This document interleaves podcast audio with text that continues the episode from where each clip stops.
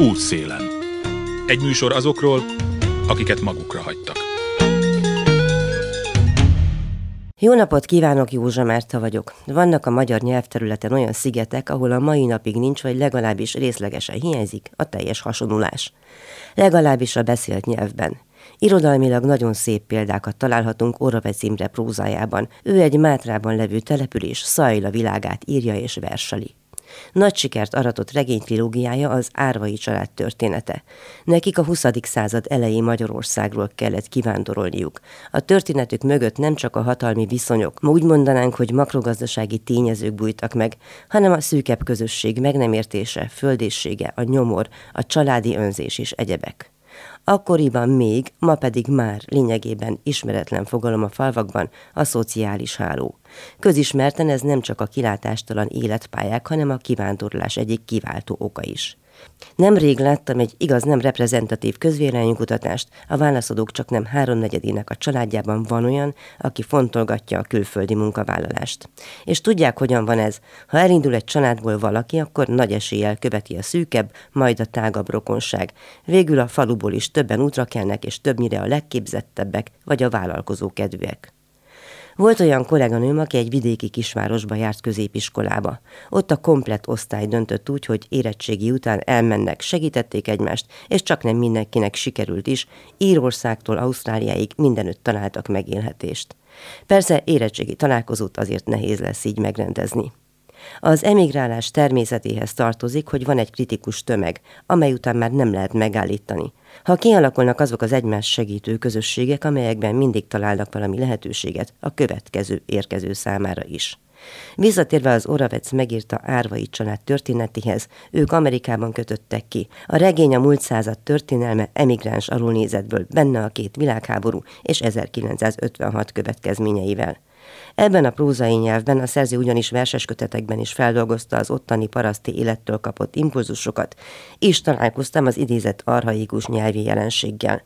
Hogy még nem azt mondják, hogy bottal, hanem odaállsz majd egy botval, hogy éppen a regényből idézzek példát. De van saját példám is, Gizi néni édesanyám kolléganője volt a Széki általános iskolában. Székely parasztasszony szintén egy olyan faluból, ahol nem volt általános a teljes hasonulás. És ha nagyon felbosszantották a lurkók, akkor megesett, hogy elszakadt nála a cérna és kiabálni kezdett. Észvel, fiam, észvel, nem, elnézést, faszval. Kiabálta, miközben maga is tudta, hogy ezt nem kellene. Csak éppen betelt a pohár. Csak szólni akartam ezzel a nyelvi kuriózummal, hogy mit üzenek annak a férfiasan döjfös hatalomnak, amely mindent elkövet azért, hogy előzze innen nem kívánatosnak tartott polgárait. Vagyis mindazokat, akiket zavar az, hogy szem lesznek a láncban, hogy robotok egy összeszerelő műhelyben, vagy akiknek egyszerűen csak 10 kiló kenyérre futja egy egyhavív családi pótlékból, és ez nem túlzás és akkor a poharakba már nem jut egy korty tej. Viszont, és ez az egyetlen jó hírem, a poharak beszoktak telni. Szóval csak észvel, uraim, ha még maradt valahol. Útszélen. Kordás László most parlamenti képviselő a DK színeiben, de pályája nagy részét a szakszervezetek, illetve a munkaügyek területén töltötte. Volt a Magyar Szakszervezeti Szövetség elnöke és a közmunkás szakszervezet titkára is. Vele beszéljük át a legégetőbbeket most, szeptember 1-én a változó világunkban. Tegnap, amikor készítettem elő a mai műsoromat, és leírtam, hogy szeptember 1 -e, akkor úgy éreztem, hogy nagyon rosszul érzem magam, mert szeptember 1-től annyi rossz fajta változás történt a világban, hogy hát én nem is tudom, szerintem mindenki szorongva tekint a jövő elébe. És gondoltam, hogy végigmegyünk ezeken a dolgokon, alapvetően azért, mert egy olyan embert kerestem, akinek nagyon sok mindenre rálátása van, a szakszervezeti, a szakszervezeti múltjából, meg a politikai jelenjéből kifolyólag is. Szóval, hogy kezdjük azzal, hogy a közmunkások például, most láttam egy-két tévériportot, amikor kiderült, hogy mit tudom én, egy faluban öt közmunkás volt, és most kiderült, hogy maximum kettőt lehet majd alkalmazni. Szóval a közmunkák változásai hogyan érintik ön szerint most a településeket és azokat az embereket, akiknek nyilvánvalóan semmi más megoldásuk nem volt? Hát sajnos rossz hírem van, mert negatívan fog őket érni. Őket is elérte az Orbáni megszorító csomag.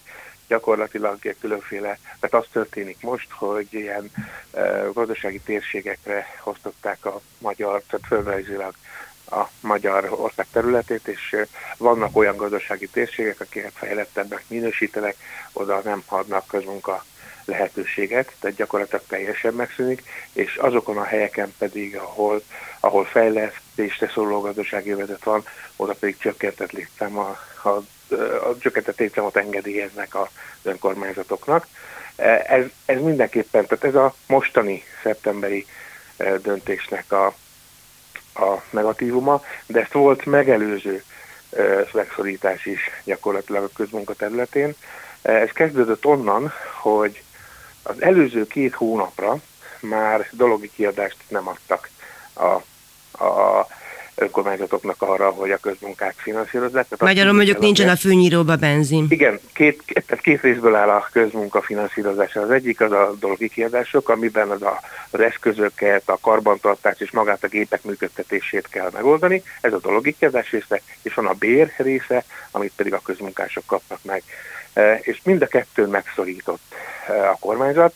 A dolgi kiadásokat nem adta oda, hanem azt mondta az előző időszakban, hogy akkor ki kell gazdálkodniuk az önkormányzatoknak, és az elmúlt két hónapban még azt is megtette, hogy 15%-nyi bért levett az ut- utalásba, és azt mondta, hogy azt is ki kell gazdálkodniuk az önkormányzatoknak.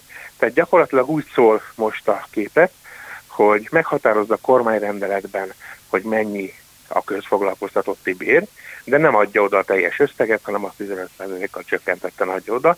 Talán most január 1-től a csökkentett létszámra vonatkozóan már meg fogják kapni a béreket, de dolgi kiadást még most sem fognak kapni az önkormányzatok. Meg hát ki tudja, hogy január 1 még mi minden történik. A másik meg az, hogy, hogy az önkormányzatok azért meglehetősen kivéreztetett állapotban vannak, tehát gyakorlatilag vélhetően nem nagyon lehet kigazdálkodni akár azt a 15 vagy 10 ezer forintot sem, amit szükség volna.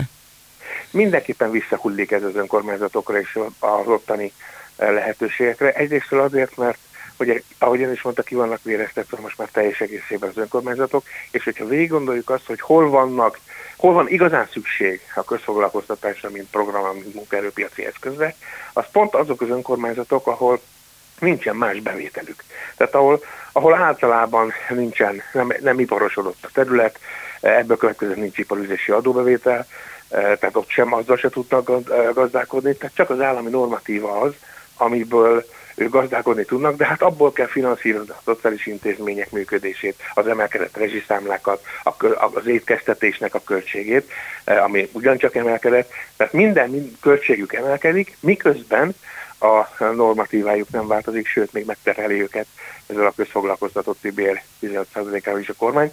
Tehát én azt gondolom, hogy ez semmiképpen sem jó mert pont ott eh, veszi el az emberektől a lehetőséget, ahol a legnagyobb szükség van rá, ahol, ahol nincsen más munka lehetőség, mint, mint maga a közfoglalkoztatás. És egyébként én nagyon sokat jártam eh, közmunkások között, hiszen a köz, közmunkás szakszervezetnek is voltam a főtitkár egy időben, eh, és ugye végigjártuk az országot, akkor nagyon sok helyen eh, azt tapasztaltam, hogy nagyon jó programokat csinálnak egyébként az önkormányzatok. Tehát valódi értékteremtő munka zajlik ezekben a programokban. Nagyon sok helyen ugye az önkormányzatnak van földje, ami parlagon van, gazos, bokros. Ők ezt, ők ezt kitisztították fel, betörték úgymond, és művelhetővé tették ezeket a területeket, és, és terményeket állítanak elő. Nagyon sok helyen láttam hagymát, fokhagymát, paprikát, paradicsomot, mindenféle zöldségterméket, amit egyébként az önkormányzatok a szociális étkeztetésben használnak fel. Na most, hogyha ezt, és nyilván saját maguk önellátással kapcsolatban be, beálltak arra, hogy el, előállítják maguknak az oktatási És be is volt kalkulálva, gondolom, tehát hogy alapvetően hiányzik majd az a paprika meg uborka, amit nem termelnek meg a közmunkások, meg nincsenek. A, meg kell venni a piacról. És ott pedig emelkedett árakon kell megvenni, tehát még ez is problémát fog majd okozni a menzáknál, illetve a számlák kifizetésénél. Úgyhogy ez egy ördögi kör, amiben belelökte a kormány az önkormányzatokat, és hogyha végig gondolja, és ennek az egésznek a a munkavállalói oldaláról ezt a problémát, akkor ugye az látszik, hogy a munka, munka lehetőséget csökkentette a kormány, elvette a közmunkásoktól, de ők ugyanúgy vissza fognak kerülni e, az önkormányzathoz, hiszen előbb-utóbb oda fognak majd menni, hogy adjanak nekik valami e, támogatást, valami segélyt, és akkor megint csak az önkormányzatnak kellene ezt ugye a saját költségvetéséből kigazdálkodni, ami megint, megint csak lehetetlen. Úgyhogy itt nagyon, e, hát azt gondolom, hogy tragédiák sora lesz ezeken a területeken, ahol, ahol a közmunkát ilyen módon fűnyíró elv alapján lecsökkentették. Sokkal inkább ilyenkor segítenie kellene az államnak, és nem pedig elvonni. Hát igen, a válságra egyébként a szociológusok is mindig azt mondják, hogy ilyenkor könnyíteni kellene a munkavállalás körülményét, és nem nehezíteni. Egyébként mondta, hogy előbb vagy utóbb, hát ezt tudjuk, hogy az három hónap, tehát három hónapig jelentkezik majd valamilyen álláskeresési járulékért, és utána visszaesik az önkormányzat, aki nem tud egyáltalán segíteni. Pont december, január, amire ez a probléma tömegessé tud válni az önkormányzatoknál. Mondja, hogy rengeteg helyen volt, meg igazából beszéltem is Vécsi Istvánnal az imént telefonon, aki mondta, hogy, hogy, hogy hát igen, feltérképezték sokszor az országot, megjárták igen. együtt is akár, hogy hogy látja, hogy melyek azok a régiók, ahol a, hát a legrémesebb a helyzet, vagy úgy látja, hogy hát nagyon sok esélye nincs a dolgoknak. Hát nézze, sok olyan régió van, és ezt nem lehet csak így összességében mondani, hogy egyik régió már nagy a baj, a másiknál e, kicsi a baj. Egész egyszerűen azért, mert a maga a munkaerőpiac is úgy néz ki, hogy van egy térség, mondjuk egy régió, akkor abban a régió központ és a környékén eh, oda települő gyárak, eh, azok elszívják a munkaerőt, tehát ilyen értelemben ott egy iparosodottabb környezetről lehet beszélni, magánál a régió központnál. Na, de a régiótól, ahogy megyünk egyre távolabb, régióközponttól, ahogy megyünk egyre távolabb, annál nagyobbak a foglalkoztatási gondok is, és annál inkább szükség van e, olyan állami e, segítségre, mint például a közfoglalkoztatási program, annál nagyobb ott a baj. Úgyhogy ezért mondom, hogy például e, Szabolcs megyébe, ott Debrecen és környéke, meg maga a város, az... Az, az, az Hajdubihar, csak hogy mondom, mire tehát Hajdubihar, igen, tehát Hajdubihar megyében, a Debreceni térségre gondoltam, tehát az a, a, abban a megyében ott például a mostani beruházások nyomán nyilvánvalóan lesz egy oda bevonzó ö, ö, képessége az ottani beruházásoknak, de hogyha már kijebb megyünk a határszélekre, ott már ugyanúgy problémát jelent a foglalkoztatás, tehát ugyanúgy gondot fog okozni majd az, hogy az embereknek munkájuk legyen. És van még egy igazi probléma, hogy általában ezek az emberek, ezek tartós munkanélküliek, tehát azt jelenti, hogy egy éven túl nem találtak maguknak állást. Általában ennek nagyon sok, ennek a problémának nagyon sok összetevője van. Vannak személyes összetevői is, van kompetencia és van önbizalomhiány, és egy sor más probléma, ami miatt nem találja meg a munkáltató és a munkavállaló a közös pontot a foglalkoztatásra. Most erre a mai állami foglalkoztatási szolgálat rendszere nem tud megfelelő megoldást adni, mert gyakorlatilag itt egy hivatali rendszerről van szó, szóval miközben ezeknek az embereknek személyére szabott szolgáltatást kellene, hogy kapjanak. Tehát ez azt értem, hogy bizony őket el kell kísérni egy-egy munkahelyre, egy-egy állásinterjúra, ott, mert mentálisan, mert, mert kompetencia alapján nehezen tudnak megnyílni, megszólalni, és gyakorlatilag eladni a munkaerő, munkaerejüket ezen a munkaerőpiacon, és ez segítség kell. Most erre nyilvánvalóan egy hivatal nem tud megoldást találni, ezért jó lenne, hogyha az állam abban is gondolkodna, ami egyébként Nyugat-Európában kiválóan működik, és rengeteg tapasztalat van ebben a dologgal kapcsolatban, hogy be hogy lehet bevonni a helyi alapítványokat, civil szervezeteket, foglalkoztatás segítő szervezeteket ebbe a folyamatba. Na, de hát ez egy szitokszó, a civil szervezet. Igen. Sajnos igen, de ez a problémája ennek a kormányzati filozófiának és gondolkodásnak, hogy egy sor dolgot, egy sor problémát, és nem csak a munkaerőpiacon, hanem egyéb más területeken is, a civil szervezetek hatékonyabban, jobban tudnak ellátni, mint maga az állam, az állami ellátórendszer, és ezért ennek a e, e, egy, egymás mellett élését kellene e, megteremteni, és ez ma teljes egészében ilyen is, sőt, ezeket a civil szervezeteket általában negatív jelzőkkel szokta illetni a kormányzati kommunikáció, és ez, ez szerintem hiba, és, ez, és a nap végén ezt az emberek fogják meginni ennek a levét, meg, meg maga az egész társadalom, hogy nem tudnak igazán integrálódni a többségi társadalomba ezek az emberek is. Ráadásul ugye a kormányzati média is úgy kezdte még ezt a közfoglalkoztatási programot is, hogy hát ezek az emberek ezek, ezek nem is akarnak dolgozni. Erről szó nincs. Ezek rendes kétkezi dolgos emberek, csak legfeljebb nem tudnak úgy érvényesülni ebben a mai világban a munkerőpiacon, mint ahogy a többség e, tud, e, és ennek mondom ezernyi oka van, és ezt az ezernyi okot kellene felszámolni, és ebben pedig személyre szabott szolgáltatásokat kellene nyújtani, és egyébként így a munkaerő piacon, meg a szakma általában őket oda sorolja, hogy a munkerő tartalék körébe sorolja. Tartalékkal pazarolnak voltak éppen. Pontos. Ehelyett, ehelyett mit csinálnak? Nem, hogy a tartalékokat megpróbálná alkalmassá tenni arra, hogy be tudjanak illeszkedni az elsődleges munkerőpiacra, ehelyett azt csinálja a kormány, hogy e, harmadik országbeli munkavállalóknak e, különféle könnyítéseket biztosít a hazai munkavégzésre, de már itt az indonéz, és itt nem csak a környező országokra gondolok, hanem Mongólia, Indonéziából jövő, Brazil, nagyon sok, sok helyről jöhetnek már emberek. Azt hiszem, most, most számoltam össze, hogy 12 ország van, eh, ahonnan most éppen az utóbbi fél évben könnyítést adott a kormány a hazai munkavállalásra. Tehát én azt gondolom, hogy nem ez a jó irány, hanem sokkal inkább az lenne a jó irány, hogy azt a 250 ezer embert, aki nagyjából ebben a munkaerő tartalék eh, részbe tartozik, azokat felkészíteni arra, hogy az elsődleges munkaerőpiacon eh, állást tudjanak találni maguknak. Ez a 250 ezer azért szíven csapott, szóval tényleg Igen. azt jelenti, hogy gyakorlatilag eh, hatalmas tartalékaink vannak, amiről Pontosan. tudomást sem veszünk. Ez a Covid idején egyébként, tehát a Covid vírus előtt is nagyjából ennyi volt.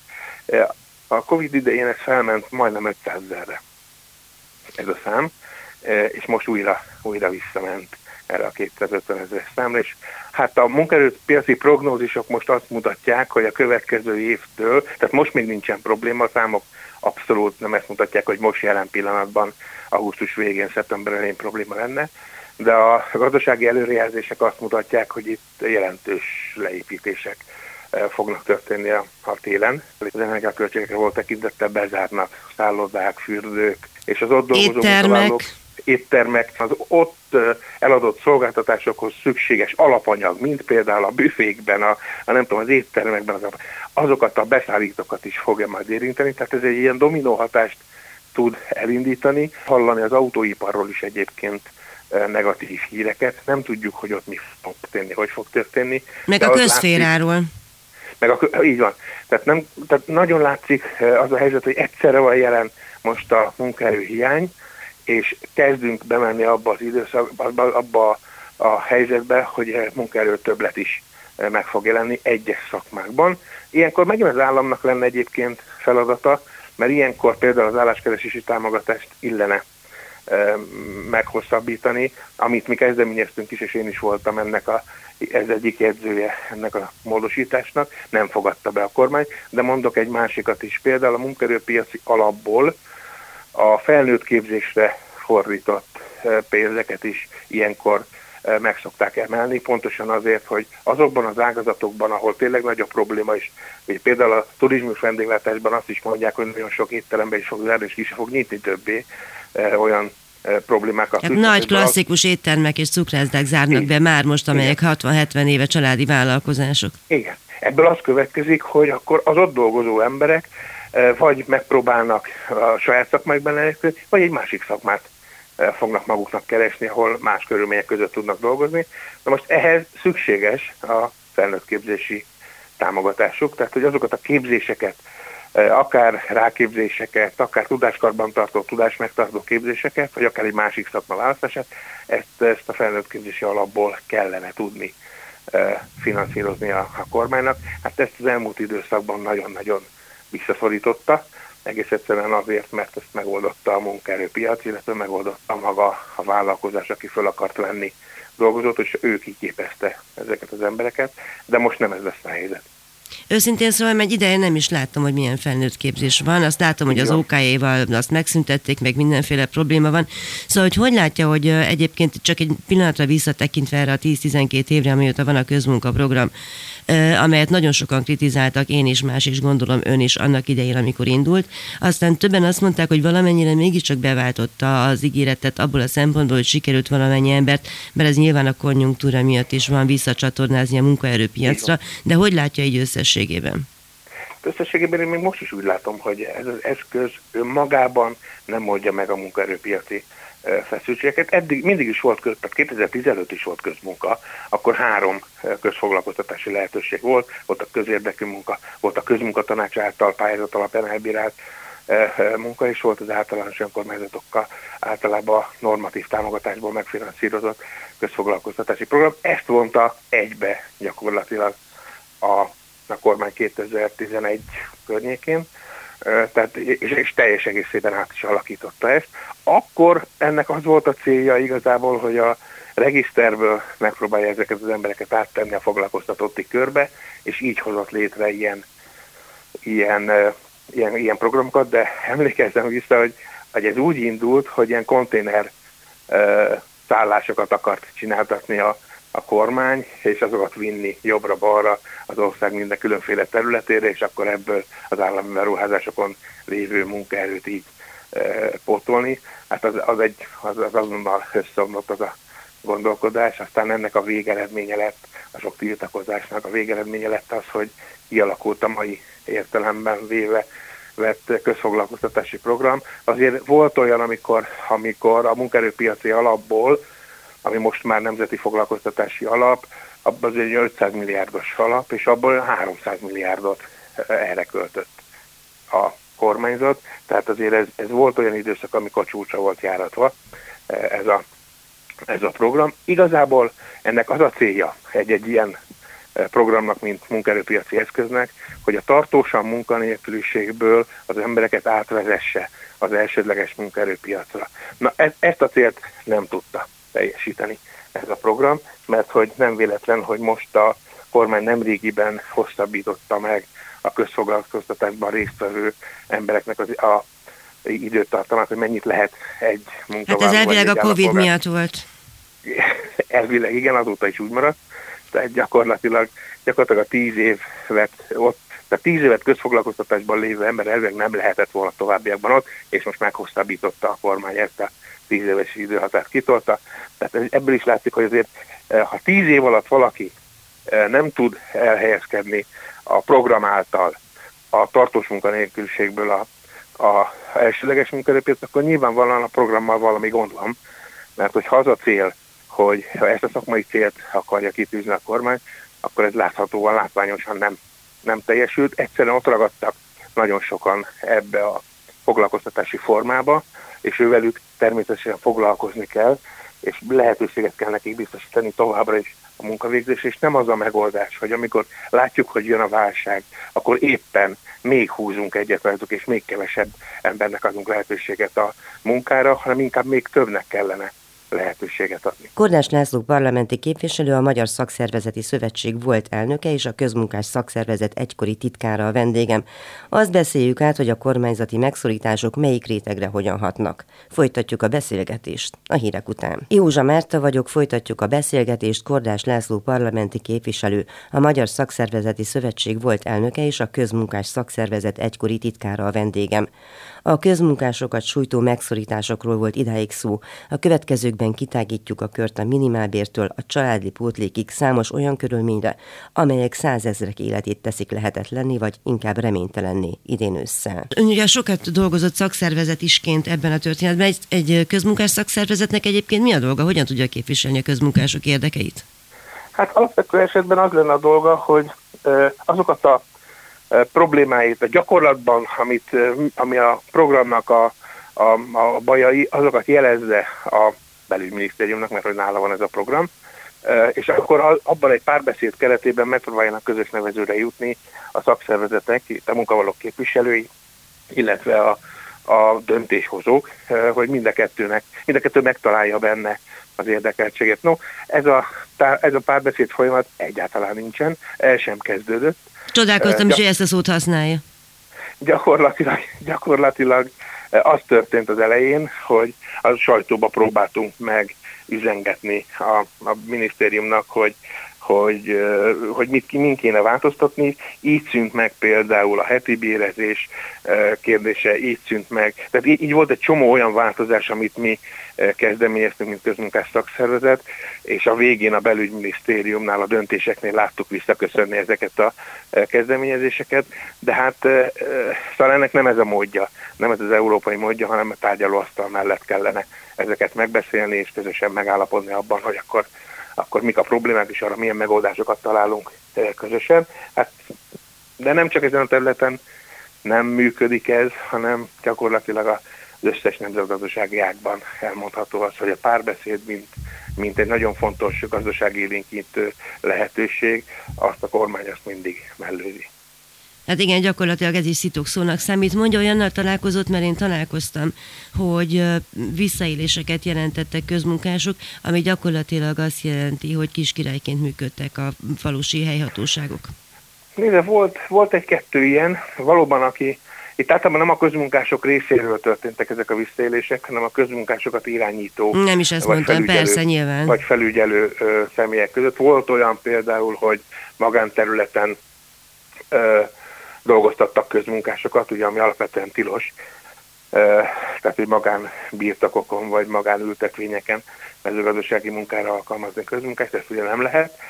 Volt ilyen szándék egyébként a, a kormánypárti frakcióba, hogy ezt jogszabályi úton lehetővé tegyék, de hát itt az Európai Unió mondta, hogy tehát ott megállt parancsolt ennek a folyamatnak, mert hogyha a közpénzről van szó, akkor nyilván magánérdekeltségeket nem lehet közpénzből művelni, és abból profitot termelni, ami újra magán kézbe kerülne. Tehát ez egy ilyen ez egy ilyen helyzet, ez sikerült visszaverni. Ezt Pedig csábító volt, gondolom, sokaknak.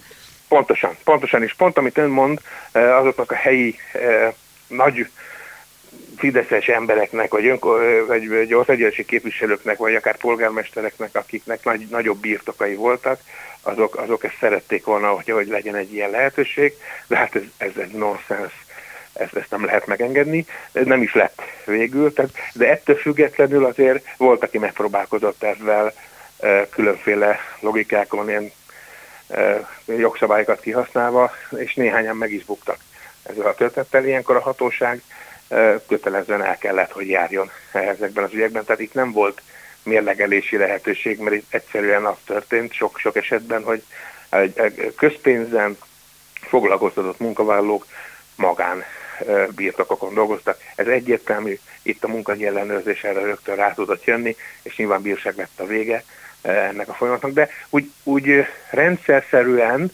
azért nem volt ilyen visszaélés, inkább csak ilyen egy-egy egy-egy kis királynak képzelte magát egy-egy polgármester vagy országgyűlési képviselő, akkor csinált ilyet, de rendszerértékűen nem volt ebben ekkora probléma. Na, de azzal volt, hogy mondjuk akkor adok neked közmunkát, hogyha mit tudom én... Na, a, azzal volt, viszont ez nehezen bizonyítható. Persze. Tehát mikor két, két ember, ez, ez, ezzel nap mint nap szembe találkoztam én is.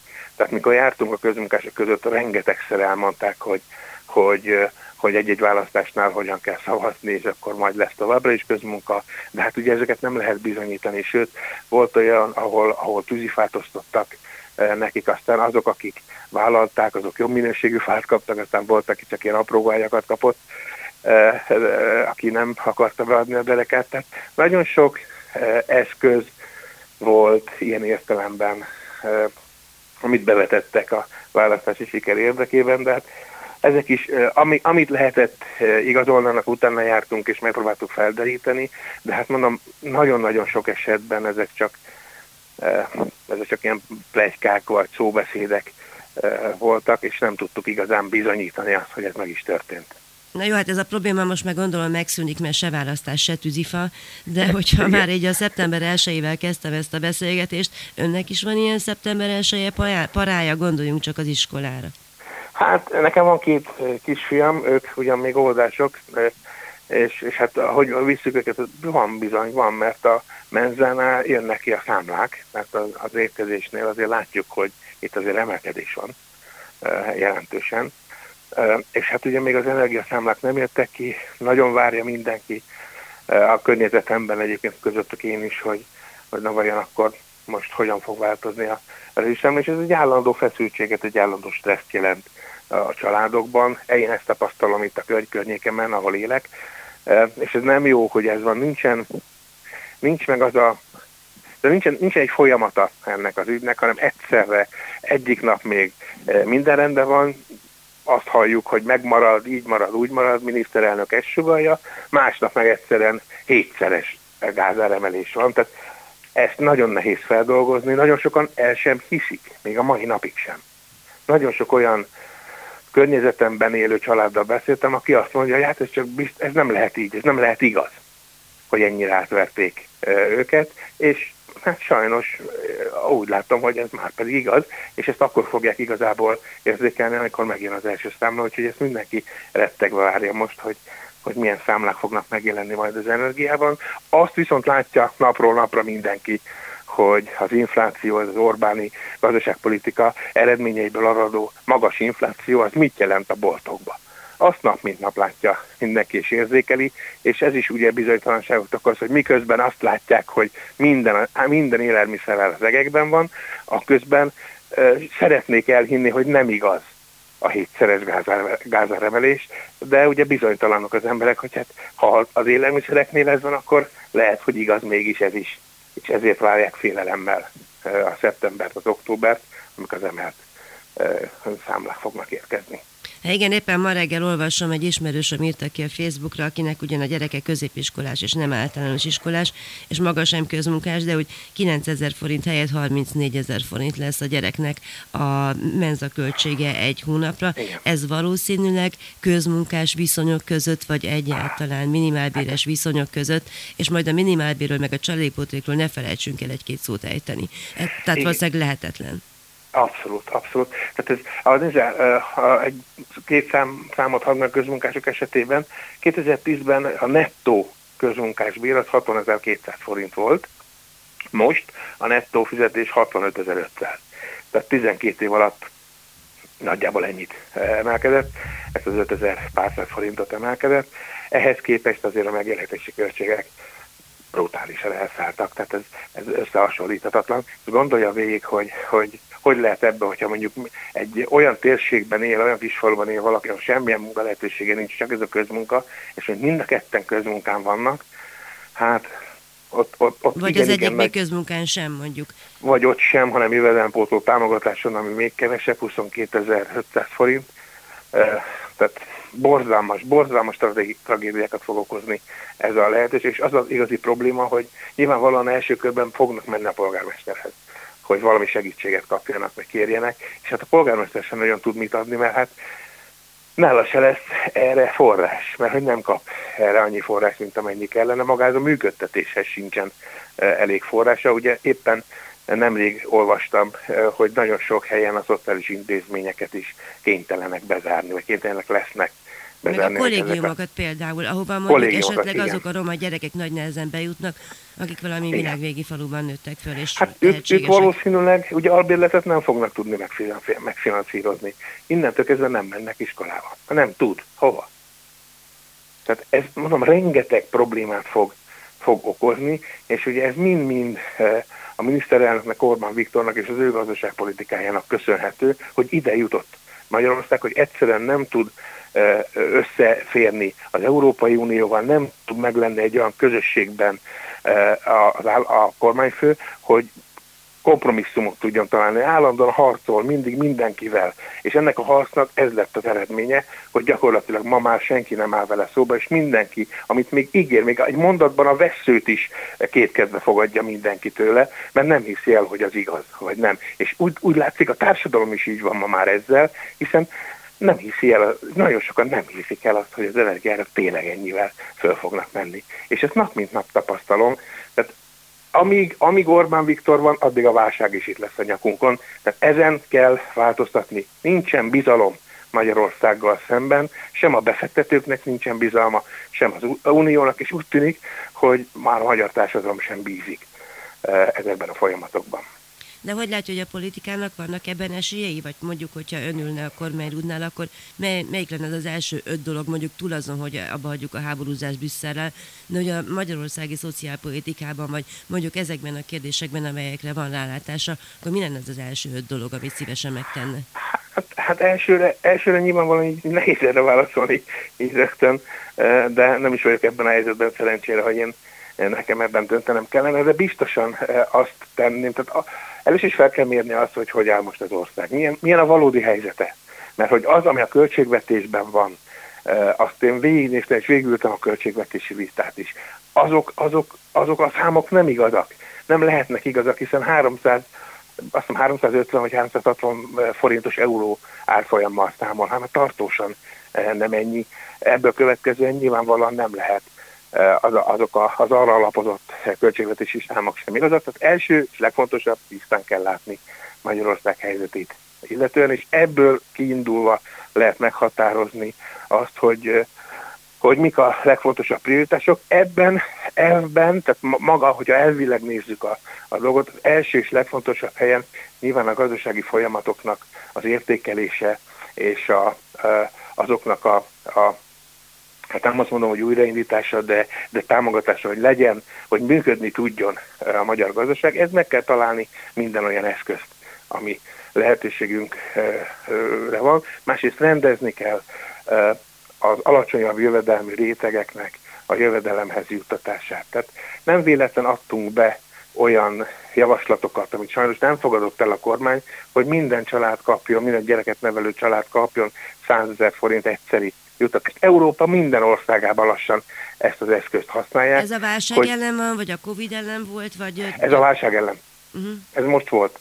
Ez most volt a mostani ülésszakot, ami most befejeződött tavaszi ülésszak, azon nyújtottuk be ezeket a javaslatokat, és pont a válság kezelésére vonatkozó javaslatokról van szó, sajnos nem fogadta el a kormányzat. Tehát mindenképpen azokon az embereken segíteni kell, akik valamilyen módon bajba jutnak.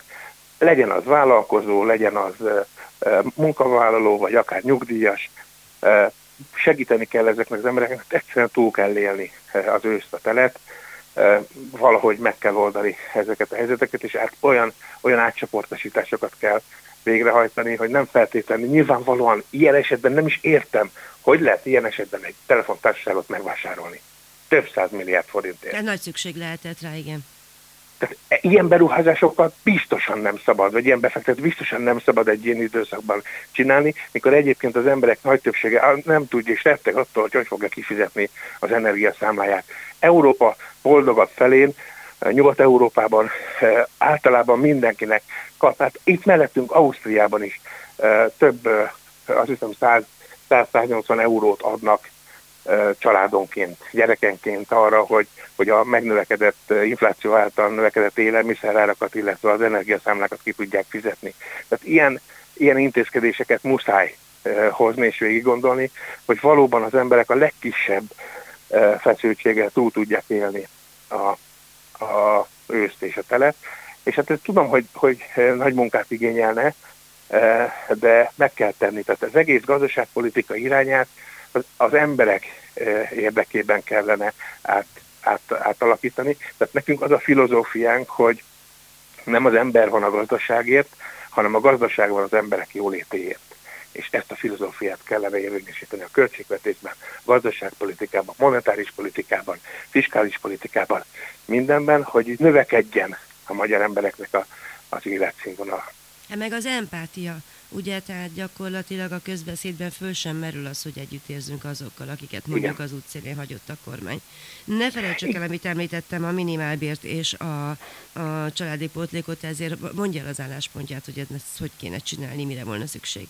Hát nyilván a családi pótlékot hát, 12 éve nem e, emelkedett. Azt, azt ott minimum meg, kell, meg kellene duplálni e, a családi pótlékot. Tehát ha egy normális e, ütemben kellene mind a családi potlékot, mind a nyugdíjminimumot, hiszen az is 28.500 forinton lett befagyasztva most már 12. éve, tehát, és ahhoz van kötve egy sor támogatás, mint például a GES. A családbarát kormány 12 éve befagyasztotta a GES-t. így is lehet nézni ezt a dolgot. Tehát ott is azon is változtatni kellene a nyugdíjminimumot, családi pótlékot emelni kellene. És itt jön akkor a minimálbér. A minimálbér, ugye az is kétféle, kétféle tartalmat hordott maga a minimálbér. Az egyik ugye, hogy ez a legkisebb bér Magyarországon, tehát ezt, ezt nagyon sokan, egyébként ugye 800-900 ezer ember kapja ma Magyarországon. Összességében a két legkisebb bért, a garantált bérminimumot, illetve a minimálbért 1 millió, 1, 1 millió 200 ezer ember kapja Magyarországon. Hát ő nekik most nagyon nehéz az életük, hiszen ez a, a mai legkisebb bérek azért arra nem elegendő, hogy egy normális életet lehet, 21. században elfogadott normális életet lehessen élni, ez vegetálásra elegendő csak, tehát gyakorlatilag, hogyha úgy nézzük, a munkaerőpiac egy negyede, aki, aki most nagyon-nagyon komoly problémával küzd a bérek miatt. Hogyha azt nézzük, hogy mik a szándékok a jövőre vonatkozóan, hát azt, azt egyelőre nem tudjuk megmondani sem, hiszen még a tárgyalások nem indultak el. A munkáltatók és a munkavállalók közösen már konzultációkat szerveznek arról, hogy hogyan kéne neki egy ilyen válság előtti időszakban a minimálbér tárgyalásoknak. Ezek a ezek zárt ajtók mellett zajlanak nyilván ezek a tárgyalások, tehát én sem tudok róluk túl sokat, csak annyit, amennyi a sajtóban megjelent. Az a lényeg, hogy a közösen próbálnak megoldást találni a munkáltatók és a, a szakszervezetek. A probléma ebben az, hogy ugye ez egy háromoldalú megállapodás, tehát a kormánynak is részt kéne ebben venni, na most ez egyáltalán nem történik meg. Még csak konzultációk sincsenek e pillanatban arról, hogy esetleg egy évközi emelés, vagy több lépcsős emelés meggondolkodik a kormány. Költségvetés el, el van fogadva, elvileg az kijelöl egy pályát a minimálbérnek is, de nincsen benne szám. És aztán majd a pedagógusok elmennek Münchenbe hentesnek, amit egy közmunkás nem tud megtenni, mert nem tud megvenni egy Müncheni vonatjegyet. Ez így van sajnos. Tehát, hogy össze, itt összefügg nagyon sok minden. Minap uh, láttuk azt a hírt is, hogy egyre többen dolgoznak, most már 117 ezeren dolgoznak Ausztriában. És ebből az követ, és egyre több a letelepedési szándékkal Ausztriában munkát vállaló munkavállaló is. Ezt mi már egyébként jeleztük előre jóval a kormánynak még a mostani helyzetet megelőzően, ugyanis nekünk van egy Európai Unió által finanszírozott projektünk, a Magyar Szakszeretek Országos Szövetségével kezdtük ezt el, és a Magyar Szakszeretek Szövetsége folytatta, aminek az a lényege, hogy a ország szakszervezetekkel közösen jogsegély irodákat működtetünk a határ két oldalán. És oda betérhetnek a, a munkavállalók, vagy a vállalkozni kívánok, és akkor a jelenlegi szabályokról tájékoztatjuk őket. Na most ez egy folyamatos, most azt hiszem 2003 óta működő szolgáltatás, és ezért nagyon sok tapasztalat összegyűlt már ez alatt, és van egy kérdőívünk, amit minden esetben minden hozzánk betérővel kitöltetünk, és abban például van egy olyan kérdés, hogy, hogy ha munkát vállal Ausztriában, akkor a gyerekeivel mit kezd? Tehát viszi magával, és ott viszi bölcsödébe, óvodába, iskolába, vagy pedig először itthon beviszi bölcsödébe, óvodába, és akkor elmegy dolgozni, majd mikor hazajön, akkor fölveszi őket és azt láttuk, hogy 2019-től megfordult a helyzet. Tehát addig Magyarországon járatták iskolába, odába a, a ingázó munkavállalók a gyerekeiket. Most 2019-ben ez megfordult, és onnantól folyamatosan nőtt azoknak a száma, akik már Ausztriába viszik bölcsödébe, odába a gyerekeket, tehát nyilvánvalóan arra készülnek, vagy azt készítik elő már ez az idő alatt, hogy ők letelepedési szándékkal próbálnak meg eh, munkát vállalni Ausztriában, és ez borzasztó, hogy, hogy gyakorlatilag folyamatosan nő eh, ez a, ez a szám, és mondom, 117 ezeren vannak már olyan ingázó munkavállalók, vagy olyan munkavállalók, akik, magyar munkavállalók, akik Ausztriában dolgoznak, de nagyon, nagyon sok más országban is így van, ott mondjuk egészen más a helyzet, csak ott, és ott nehezebb is mérni, hogy a letelepedési szándékot, ott csak rákérdezésre lehet ilyen szándékokat kideríteni, de itt viszont ugye a ingázásnál lehet a folyamatokat nézni egy időtávban, hogy különböző kérdésekkel, kérdévekkel, hogy milyen folyamat játszódik le az emberek fejében, amikor arról van szó, hogy megélhetés. És van egy olyan kérdésünk is egyébként, hogy miért vállal, uh, miért nem itthon, és miért külföldön akar munkát vállalni. És itt elsősorban természetesen mindig a bér az, ami megjelenik, de most már egyre többször van az, hogy, vagy egyre nagyobb számban jelenik meg az, hogy a munkakörülmények.